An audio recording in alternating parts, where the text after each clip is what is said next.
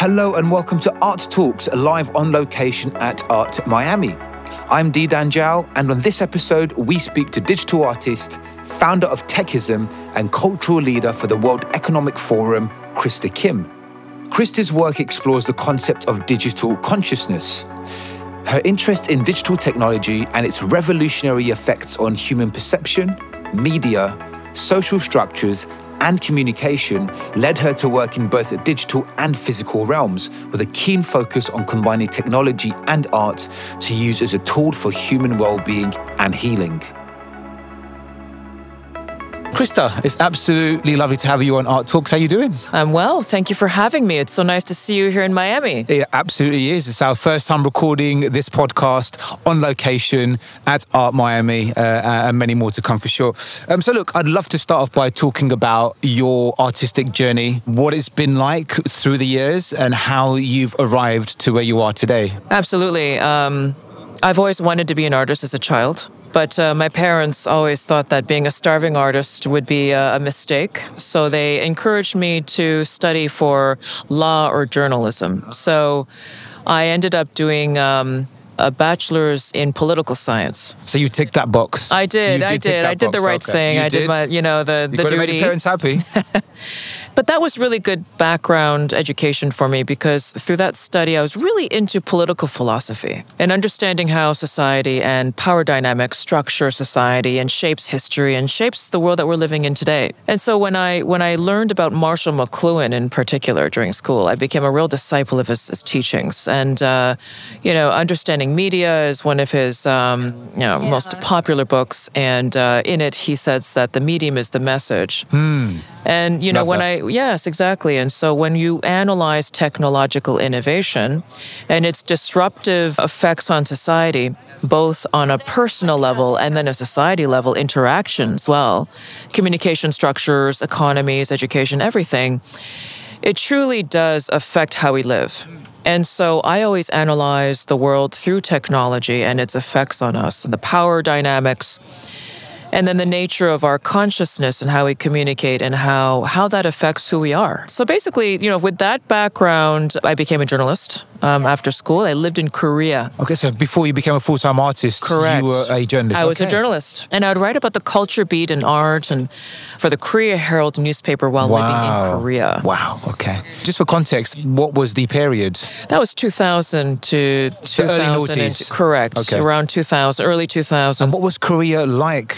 At that time? Oh, very good question. It was because uh, that's going to affect the journalism, right? In it, terms it of what you could say and what you couldn't. Totally. Well, well, Korea was still a very conservative and very provincial society at that time, culturally as well, and insulated. But after 2002, the World Cup really opened up the country more to internationalism, globalism. And so the government started to initiate, you know, more programs to support arts and culture, which now has developed into the K-pop phenomenon and Korean cinema. Okay, fascinating. Yeah. So you had government backing. Exactly, the wow. government backed So I knew that. And it was just at that key moment in time that I knew that there was something changing and that there was a real sort of like seed being planted for Korean arts and culture to, to have a, um, a place in the world stage. And I was there, I was part of that inception period as a journalist. So I'd write about these different movies, like Shiri was a really influential movie at the time. And, you know, from there, from journalism, I moved to Japan in 2005 to 2008 for three and a half years. And while living in Tokyo, it was probably the most transformative period of my life creatively. Okay. I decided to be an artist because I was so inspired by the incredible reverence for art and the capacity that the Japanese have for living with art and beauty aesthetics at the highest level, culturally. When I went to Kyoto for the first time in 2015, I had a my artistic epiphany at the Ryoanji Temple Garden. Now, this garden is a very sacred and uh, it's an iconic Japanese garden that was built over 500 years ago. And upon my first encounter, I realized that I'm experiencing an immersive artistic experience of Zen. created by uh, these visionary Japanese monks. And what they've created was this sacred space of Zen that creates Zen consciousness in the viewers as a public service to humanity. Wow. Okay. And I thought I was so inspired by that concept that it really just inspired me to create art and to create art that alters people's consciousness towards Zen. And I, I was, of course, practicing meditation. And it wasn't until I lived in, in Singapore and really decided to enroll in the Masters of Fine Art program at LaSalle College of the Arts, which is a Goldsmith College program. And I decided that I wanted to depart from painting.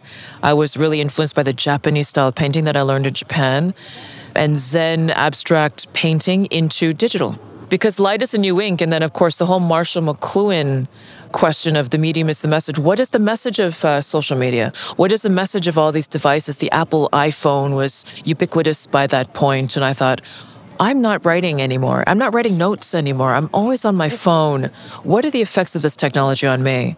So I decided that I had to stop painting to address these questions as an artist. And that's how I started to create digital art. Amazing. And that, that is a beautiful segue into your recent works, which explore the intersection between technology as a part of art and expression and the influence that I can have on it creating well-being experiences so multi-sensory well-being experiences which is something that you are at the forefront of can you see art being a formidable force in the development of well-being amongst individuals yes I think that um, the origins of art has always been to communicate a common humanity and common experiences. And especially now, we need authentic art that expresses human emotion and connection. How do you see it evolving? Especially in the digital realm. Okay. I mean, when you when you look at digital art, we're still in the nascent stage, but I believe that art can actually scientifically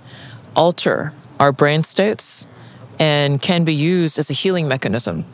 And uh, in public art can be used as a way to heal communities in a collective manner. Immersive experiences is the new frontier, is the new art form. Well, your Mars House project was definitely, you know, a cutting edge example of that. Right. The Mars House was created during the height of the COVID crisis, March of 2020. Everyone was under lockdown. And um, you know, it was it was a really uh, difficult time for everyone. But for me, you know, I, I, actually enjoyed that period because I was able to really focus on my creative. I agree. Um, sort of energy. And I started to dream about creating um, a house in the metaverse of Zen that I can visit in virtual reality.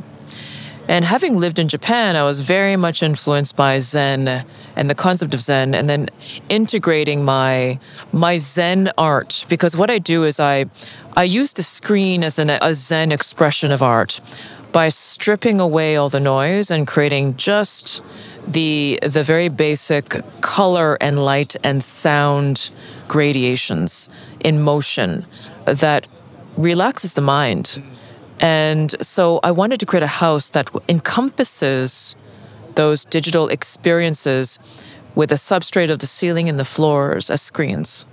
I basically um, predict that our housing and you know our architecture will integrate screens more and more as full substrates, full walls, full ceilings, full floors, and we will display art. And uh, the vision is to create art that is um, that's healing that can actually support the relaxation of the body and the mind through biometrics. So the Mars House is an example of that.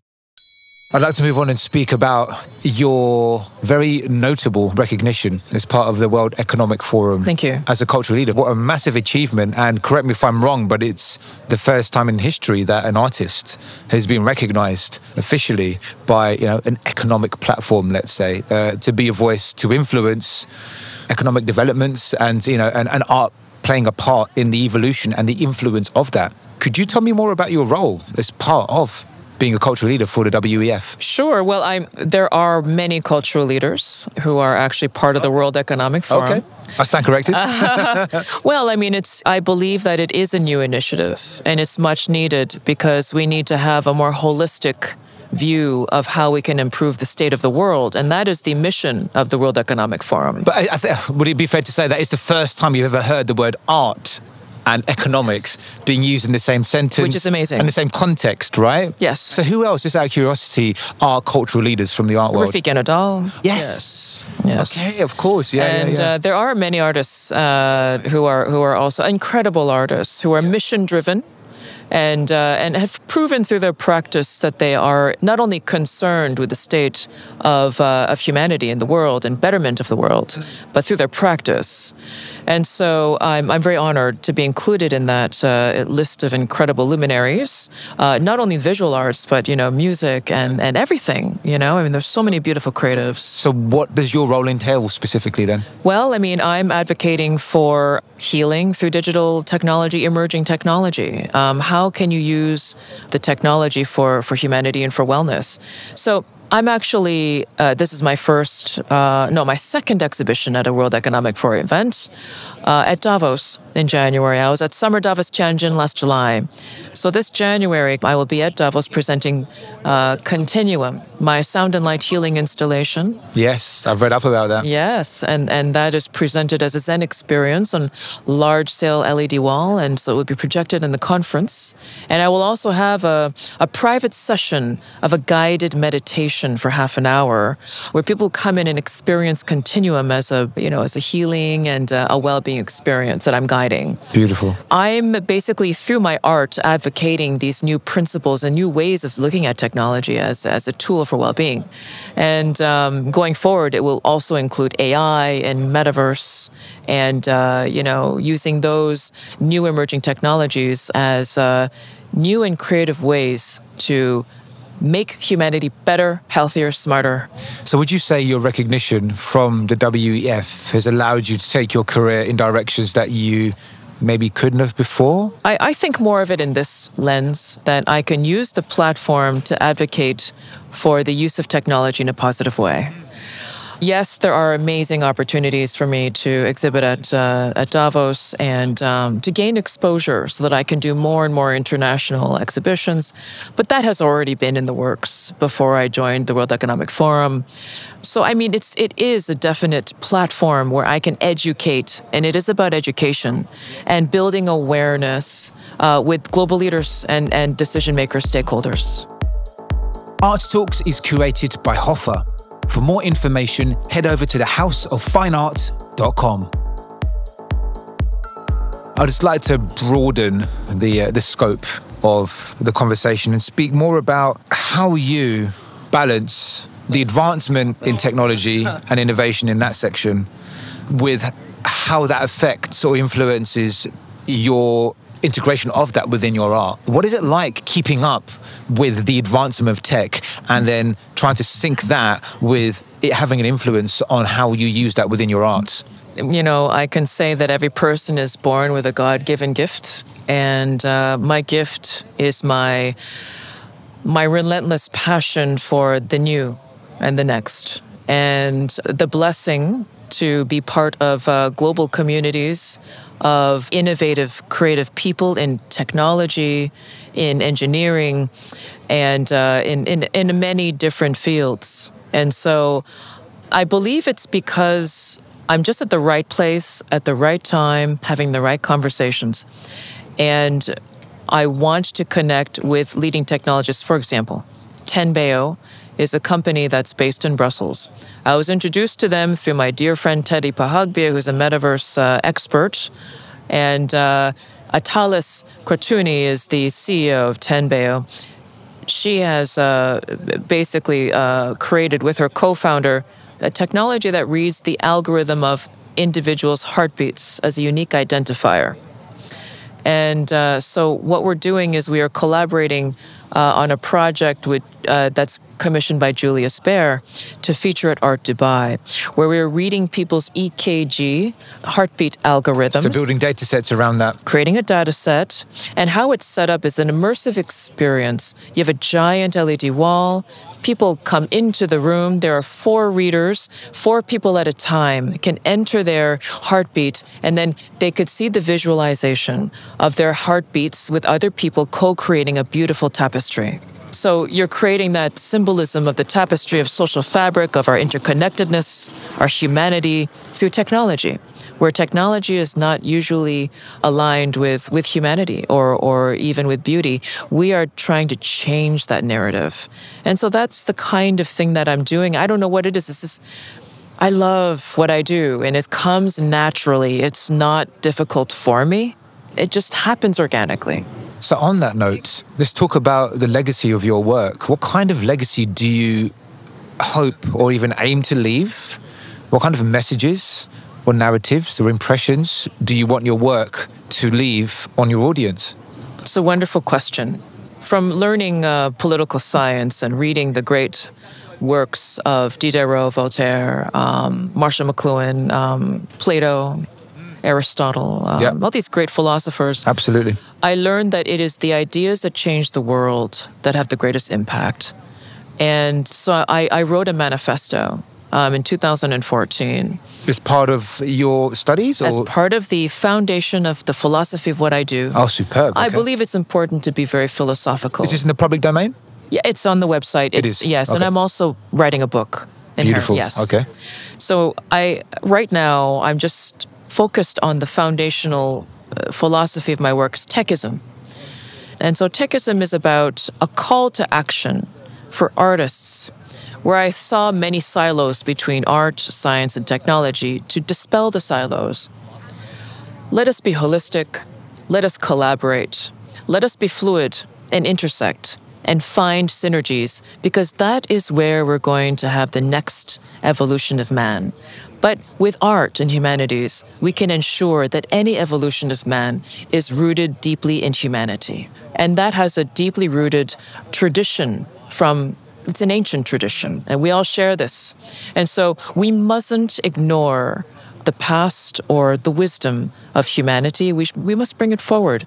And so that's Techism is all about that sort of collaboration, spirit of collaboration between artists and technologists and engineers to create the new.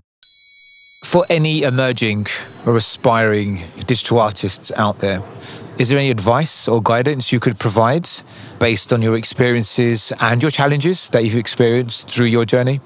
Well, when you're starting out as an artist, you're you're always paying attention to and practicing and learning from the artists that you are influenced by, who you align with and who you admire. I, I admire Rothko.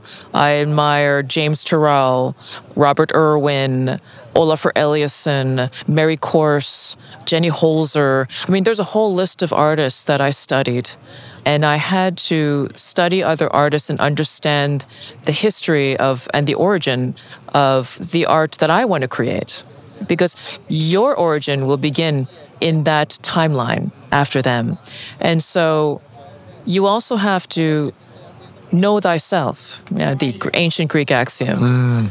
And that takes a lot of silent introspection and understanding the self. It takes a lot of silent moments and loneliness. You have to be alone. You have to spend a lot of time alone and in quiet solitude and study and understanding yourself. And through that, I, I learned meditation, transcendental meditation in 2013 while I was enrolled in my master's program. And it's the powerful. practice of meditation. And everybody has their own Is method. that now part of your lifestyle? 100%, every day. Beautiful. Every day. But I believe that it is a silent practice of mindfulness or meditation that everybody has. Every great creator, whether it's Einstein, Newton, uh, Tesla, they all had this meditative practice.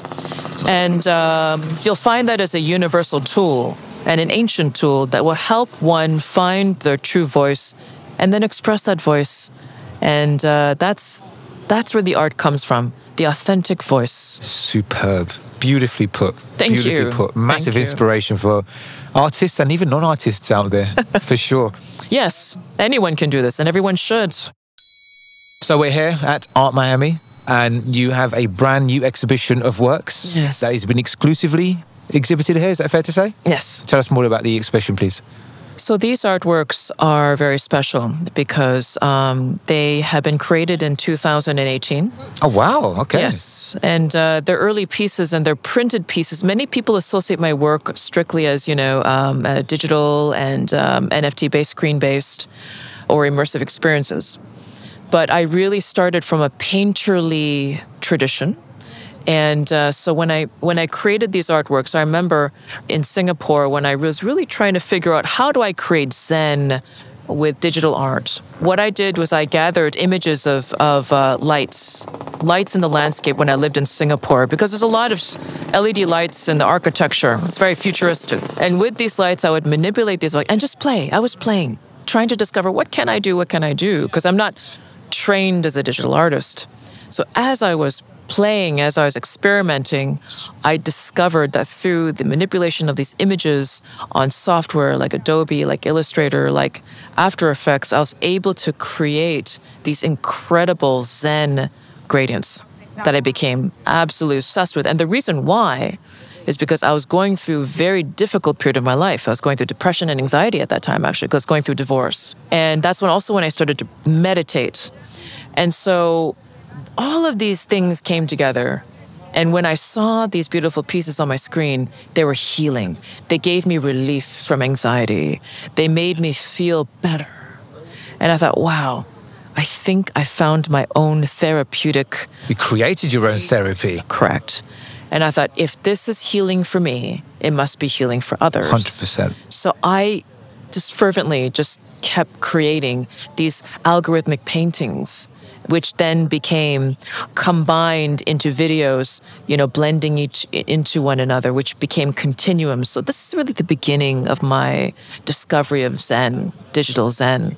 And so it's it's gradients and the color and and the gambit of color that you get you know when you when you have this special printing method of uv directly on the dye not the it's not dye it's TruLife. True life is a very very high end plexi that's non-reflective. It has a th- almost a, a 3d like a, a very very deep color and it looks like it's you could jump into it. It looks like a screen as well. It's vibrant. It's alive. So it's amazing having the experience of creating these incredible experiences as printed objects. I love these pieces. They're very, very, it's very special. And there are most definitely going to be many people that benefit from your work. Thank you. As a part of their healing.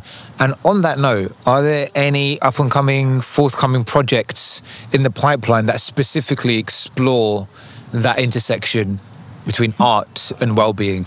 Right. So as I'd mentioned, I do have the exhibition coming at Davos yes. in January.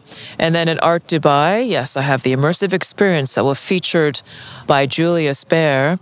And uh, last year it was Refik Anadol who was featured. So this year it's a real honor to be the principal artist featured by Julius Baer. And, you know, the installation is, is a very ambitious one. And um, it's, it's really going to demonstrate how AI can be used for good, can bring us together and so I think that we need to reframe our relationship with, with technology as a way to bring us together. And you know what? Just on that note, I think it's so important to put time and effort into proving that because the general global consensus right now, based on assumption, maybe slight presumption, is that AI is bad. Yeah. AI is, you know, it's the threat, it's the enemy. And I think artists have the opportunity, therefore the responsibility to prove otherwise. Well, that's a very good point. And on that point, AI is a threat. It is indeed um, a real threat because it, you know, it can basically hijack your identity, hijack your digital assets. So, the only line of defense that we have, and this is something I'm advocating for heavily next year, is data sovereignty and digital identity. We really have to advocate for data sovereignty and digital identity in the blockchain connecting to our biometrics. Ah, okay. Because with the heartbeat, we can verify with a heartbeat signature in the blockchain what is our IP. And we can also identify and verify our likeness in the media. So in the future, there'll be much more deepfake AI, you know, media out there. So what we need to do, we need to assume that everything is fake until proven otherwise otherwise on the blockchain with your heartbeat signature. Okay. So that becomes the authentication process. Blockchain is the savior of humanity. That is a huge thing. And that's something I'm going to be advocating more and more through art projects that are coming up next year. Krista, it's been an absolute pleasure. Likewise. Thank you so much. Thank you so much for your time. Thank you.